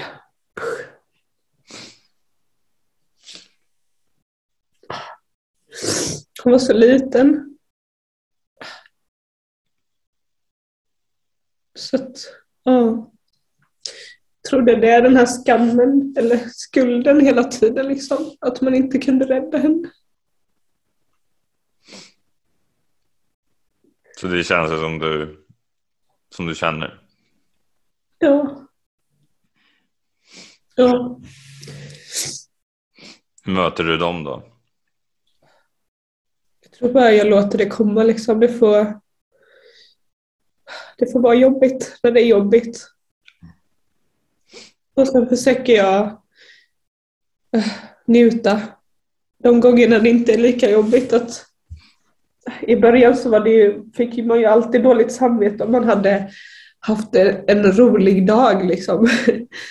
Eh, men nu försöker jag tillåta mig själv att ha bra dagar eh, där det inte är lika jobbigt. Hur har du kommit till det då? Att så här, det, det är okej okay att faktiskt må bra? det, är väl, det är väl just en del i sorgbearbetningen antar jag, att man någonstans landar i att så här, man fattar i huvudet att jag kunde inte gjort något annorlunda. Och när man är utvilad, när man har bättre dagar, då kan man liksom hålla fast vid det. Men sen när de här jobbiga dagarna kommer, då liksom pratar inte huvudet längre, utan då är det hjärtat och då är det känslorna som styr på ett annat sätt och då pratar liksom inte känslor och hjärta med hjärna. Utan då blir det, ja. Det blir sen är det, ja, sen är det ju så, jag, jag är ju liksom gravid också. Bara det i sig gör ju att hormoner går lite bananas ibland och sådär.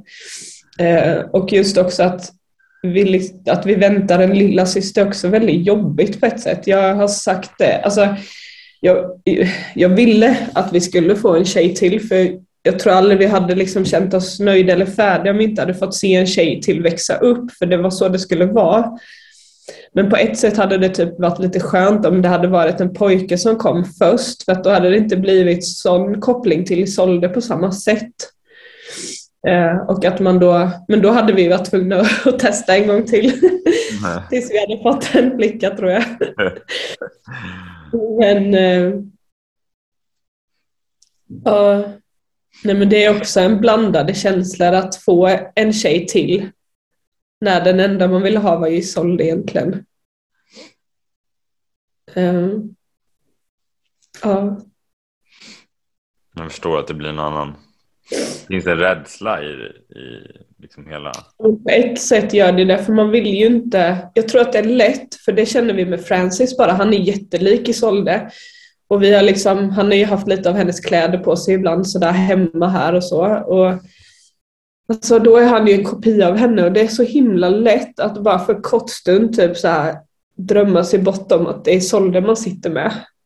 Ehm, och man lurar ju sig själv lite, man blir lite knäpp alltså. Mm. Um, och då få en tjej, um, det är filhårigt att inte liksom hamna i en situation där man på något sätt ska ersätta. Eh, och därför så känns det så viktigt typ att hon inte kanske ska använda Isoldes kläder, att, att hon ska få helt nya egna kläder, att hon ska få ett rum som är gjort för henne, inte med det som var tänkt till Isolde och alla de här bitarna. Jag tror att det är mest, det är liksom mest för oss, att vi inte ska liksom lura oss själva lite. Mm. Så. Ja, någonstans hålla isär. Ja. Ja. Uh -huh. uh -huh. Mm. Jag måste bara andas lite känns som. I hela... Jag är helt snorig. Jag skulle typ behöva snyta mig. det är helt okej okay om du vill göra det. Alltså. det... oh, shit.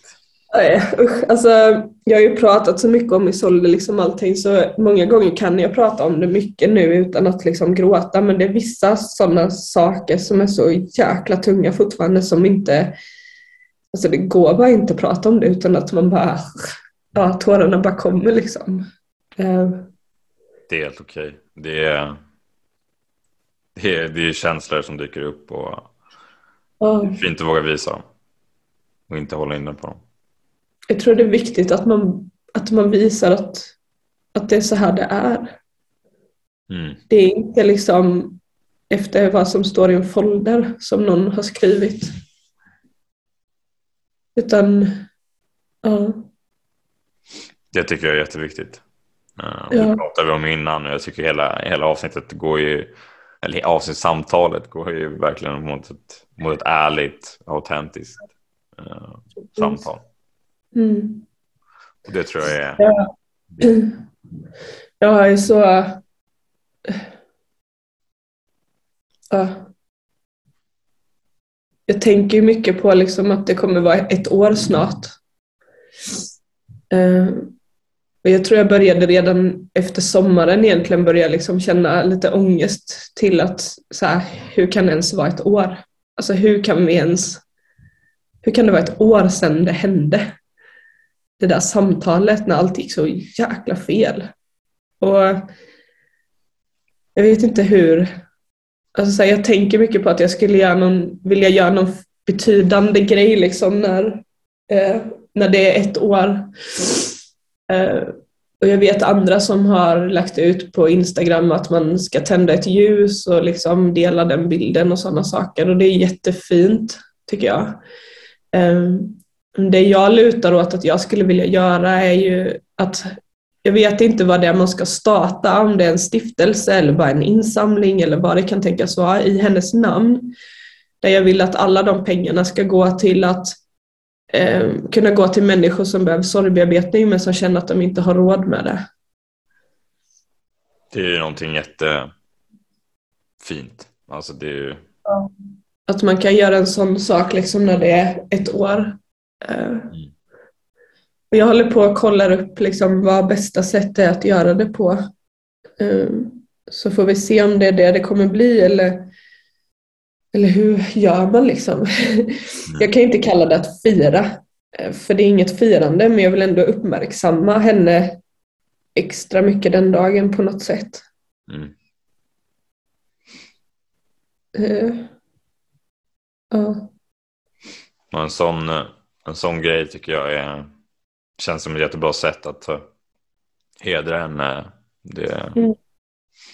känns som ja, men det är också mycket att jag känner mycket så här Många gör ju insamlingar, typ eh, eh, spädbarnsfonden och sådana saker. Alltså barn som, som dör i, kanske i magen eller vid förlossning eller sådana saker. Men för oss, det har liksom aldrig känts riktigt att det passar. För att det var inte så det var med Solde. Eh, och likadant, det finns ju andra så himla fina stiftelser. Ellas hjältar är ju en exempelvis som har ställt upp för oss jättemycket. Eh, och de har jag ju liksom Alltså jag har ju pratat mycket om dem och jag har bidragit själv med pengar och sådär men det också känner jag är Jag skulle vilja kunna ge en hjälp som kommer direkt från Isolde, direkt från mig. Och då är det sorgbearbetning som jag känner att jag verkligen brinner för just nu bara för att det har hjälpt mig så otroligt mycket. Och jag hoppas att det kan hjälpa andra att ta sig vidare i sorgen, just att man inte ska fastna i den på ett negativt sätt. Sen tycker jag det är lite konstigt när man säger att någon har fastnat i sorgen för att som sagt den kommer ju alltid vara med en i livet. Mm. Men att man kan få verktygen att kanske ja, låta den förändras till det bättre eller vad man nu ska säga. Att den ska vara lite enklare att bära på något sätt. Kunna hantera den. Ja. Mm. Finns det några frågor som du brukar ställa dig själv? Ja, hur fan kunde det gå så jävla fel? Alltså, det är fortfarande liksom det jag landar i många gånger. Att så här, hur kunde det gå så fel? Alltså, vi har två vuxna människor som själva har tre barn. Alltså, de har ju brustit på så många det är så många steg. Alltså, först att man lägger ett barn själv så långt, alltså så här, själv.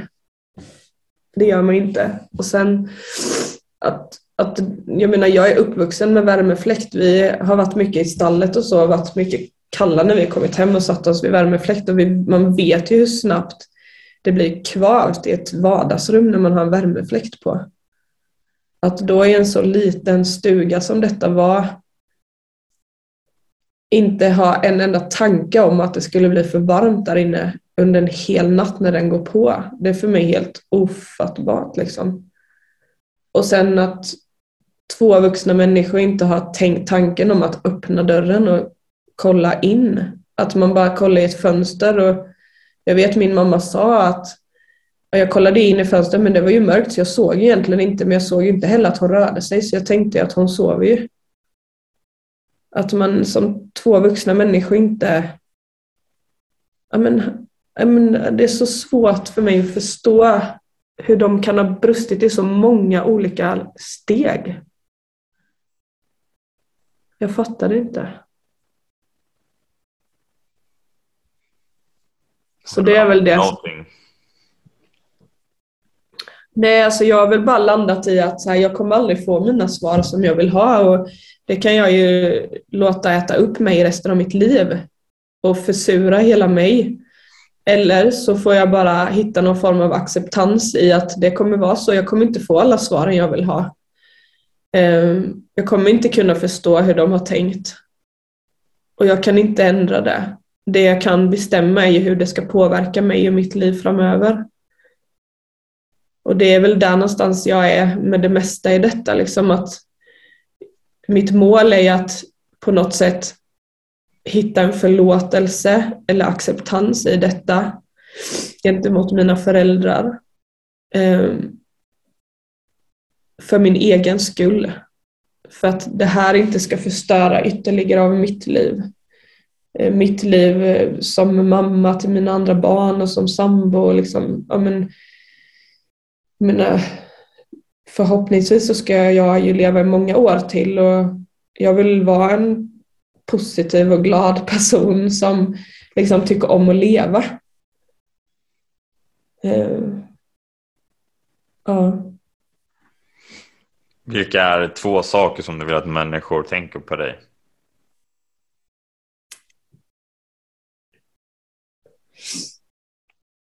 Jag tror att det ena är att jag vill att människor ska känna att om de är helt förvirrade i sin sorg och inte har funnit stöd eller hjälp eller någonting, att man ska känna ett förtroende på något sätt till att man kan kontakta mig och så ha i bakhuvudet att jag kan inte allt. Alltså jag har ju bara min egna erfarenhet att gå efter men jag kanske kan på något sätt liksom antingen dela med mig av hur jag tänker eller dela med mig av, av liksom min kärlek och omtanke men också kanske koppla ihop dem med andra som de kan dela sin sorg med eller kanske hjälpa dem med sorgbearbetning, att ta sig vidare. Att jag ska kunna vara, jag vet inte om man kan säga så, ett ansikte för sorgen på ett sätt eller en stödperson i det hela. Eh, en, en, ett, ett led i vägen liksom på att kanske lotsa eller hamna rätt i det hela. Eh, det är väl en sak. Ehm, och sen det andra är väl att ja,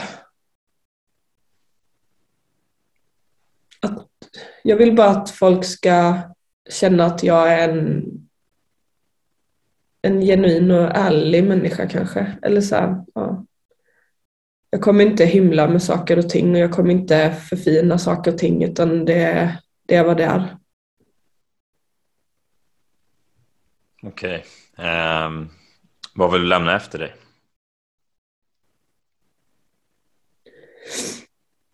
Att jag har hjälpt människor att förändra sitt liv tror jag.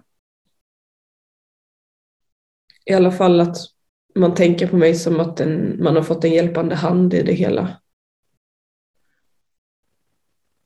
Och att inte behöva känna sig ensam det man går igenom. Mm. Fint. Finns mm. det någonting som eh, du vill lyfta eller prata om innan, vi, innan jag har den sista frågan? Uh,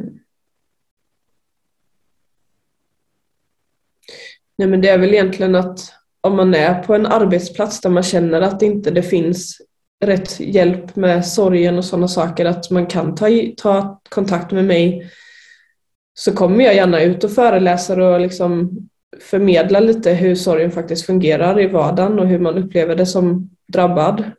Och även belysa hur det kan vara för en kollega eller nära vän eller chef eller sådär.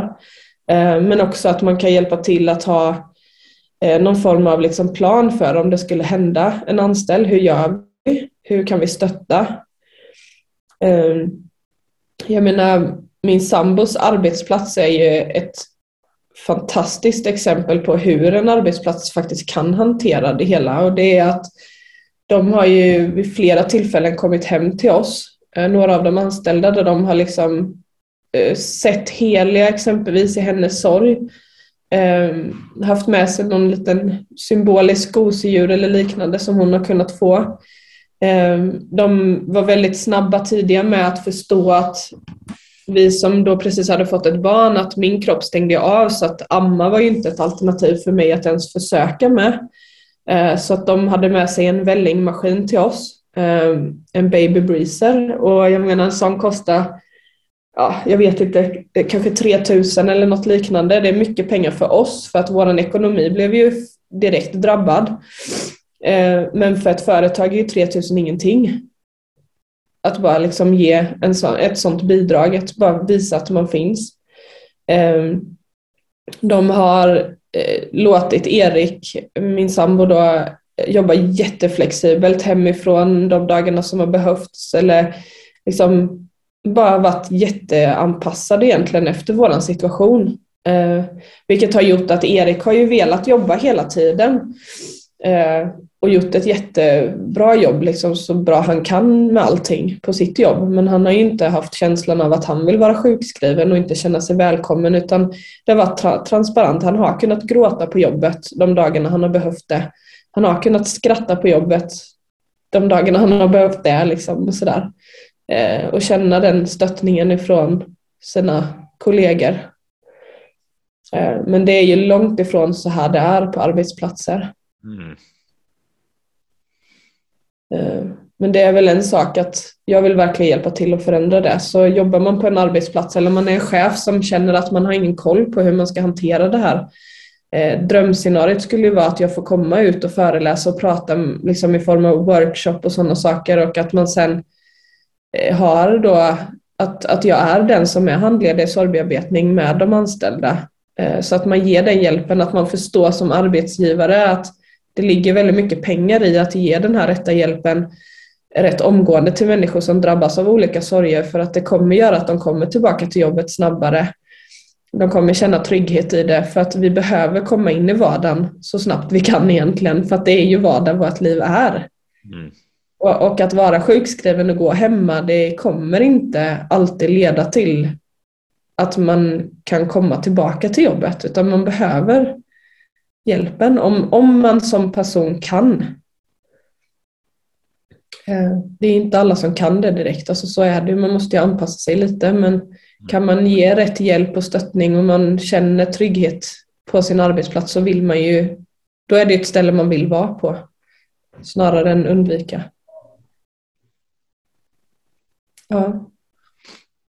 Mm, jättebra. Uh, vi pratade om det innan och jättebra att du lyfter det för det tror jag är en stor avsaknad som du också verkligen lyfter. Uh, mm. det är någonting. Uh, ja, jag tror att du verkligen kan göra skillnad där. Jag är ganska övertygad om det med, med allt som vi har hört och ja, jag tror att det, det behövs verkligen. Mm. Till, till den sista frågan då. Hur tror du att man lever ett, ett bra liv? Eh, jag tror att, att ett hjälpande medel kan vara att man vågar vara lite nyfiken. Eh, att på något sätt inte döma i första hand utan att istället ställa frågan. Eh, eller kanske nyfikenheten i som både du och jag pratade om innan att, att okej okay, men nu känner jag så här. Vad är det som grundar sig i det? Ta reda liksom på fakta eller gå till botten med sig själv. Eh, sen, eh, jag menar alla människor kommer ju göra fel någon gång och man kan inte vara omtyckt av alla, så är det liksom. Men om man bara är en, en människa som vill utvecklas, vill förändra saker och ting, eh, ta sig framåt hela tiden eh, på något sätt och inte bara stanna upp men samtidigt att man ska kunna liksom också vara i nuet och bara njuta av det man har. Eh, det tror jag ändå är liksom rätt bra grundpelare. Uh, ja. Mm. Stort tack för att du var med, delade din historia. Uh, och jag tror att det här kan vara en av de absolut känslosammaste avsnitt jag någonsin har gjort. Uh, och kanske även det viktigaste också. med tanke på att det finns många som går i sorg och av det jag hör och det jag gått igenom så finns det mycket att göra mm. i sorg i, i vårt samhälle. Så det, mm det här är nog ja, bland det viktigaste kan jag nog säga faktiskt. Eh, stort tack för att du var med återigen. Mm, tack för att jag fick vara med. Tack så mycket. Tack, hej då. Hej då. Vad tyckte du om det här avsnittet? Vad tar du med dig från det här avsnittet? Det, det är så otroligt... Ja, det är så känslosamt att jag blir det känns, jag blir verkligen känslosam när jag börjar, börjar tänka på det och börjar prata om det här. Eh, det, det är så tragiskt det som händer Isolde och hela hennes, hela Helenas familj, det de får uppleva. Jag kan inte ens tänka mig hur det är att gå igenom en sån sak, att vara förälder och ja, förlora sitt barn, bara det är ju helt sjukt. Eh, men sen också att eh, ja, det som händer med hela familjesituationen, hennes föräldrar. Ja, det är bara så tragiskt och vad mycket sorg det måste vara att han, hantera. Speciellt för Helena, men hela familjen såklart. Det är... ja, man hör ju på sådär. Jag brukar aldrig osa sådär, men nu gör jag det. För att eh, det här är, det är, inga lätta, det är inga lätta saker att prata om. Verkligen inte. Jag... Eh, jag har såklart upplevt sorg. Jag pratade lite om det efteråt med Helena. Kanske coachar mig genom sorg också. Eh, eller coachar mig, men ja, handleda mig genom sorgbearbetning. Och jag har ju såklart upplevt sorg i relationer som jag säger i, i avsnittet och eh, även... Eh, jag, menar, jag fick uppleva min panikångest, depression och eh, under fem år så gick jag och ja, egentligen med min egen smärta och eh, satte på en fasad. När jag fick finnar så mådde jag jättedåligt på grund av det. Behöver inte gå in på det mer, men det var en sorg för mig och det finns flera andra sorger i livet. Och, och ni som lyssnar, jag är övertygad om att det finns sorger i ert liv också. Men frågan är vad, vad ni någonstans har ni vågat möta den här sorgen? Har ni vågat vara med de här... Accepterat den här sorgen? Och sen våga... Våga möta de här känslorna som sorg eller ilska. Vi pratar även om skam och skuld. Det har gjort i tidigare avsnitt också. Men överhuvudtaget med känslor, att våga möta dem. Och eh, våga vara lite nyfiken. Hur kommer det sig att du är där? Och ibland handlar det bara om att låta låta dem, inte skölja över men bara låta dem få komma de här känslorna. För vi är, vi är människor tillbaka och vi kommer att ha känslor. Eh, ja, du, man är inte ensam det går, det går att prata, det går, det finns att ta hjälp. Även om vi har kommit fram till det här att det, det finns mer att göra inom sorg, men det brinner ju verkligen Helena för. Och uh, jag hoppas att det verkligen det blir bättre, för jag tycker det känns konstigt att det har gått till som det har gjort i det här. Just i det här, i hennes fall i alla fall, tycker jag att det, det finns ju tydligen mer att göra inom sorgbearbetning. Um, som sagt, följ jättegärna Helena. Hon heter Helena Sormander på Instagram. Hon pratar mycket om att dela sin sorg. Så hon delar andras sorg också på sin Instagram. Um, så gå in och följ henne. Följ jättegärna mig också, Kim Schultz på Instagram. Och låt oss veta vad du tyckte om det här avsnittet. Vad blev du berörd? Vad fick det dig att känna? Vad tänkte du på? Dela jättegärna med er till ert nätverk och era vänner också. Eh, som sagt, ha en grym vecka och må bäst.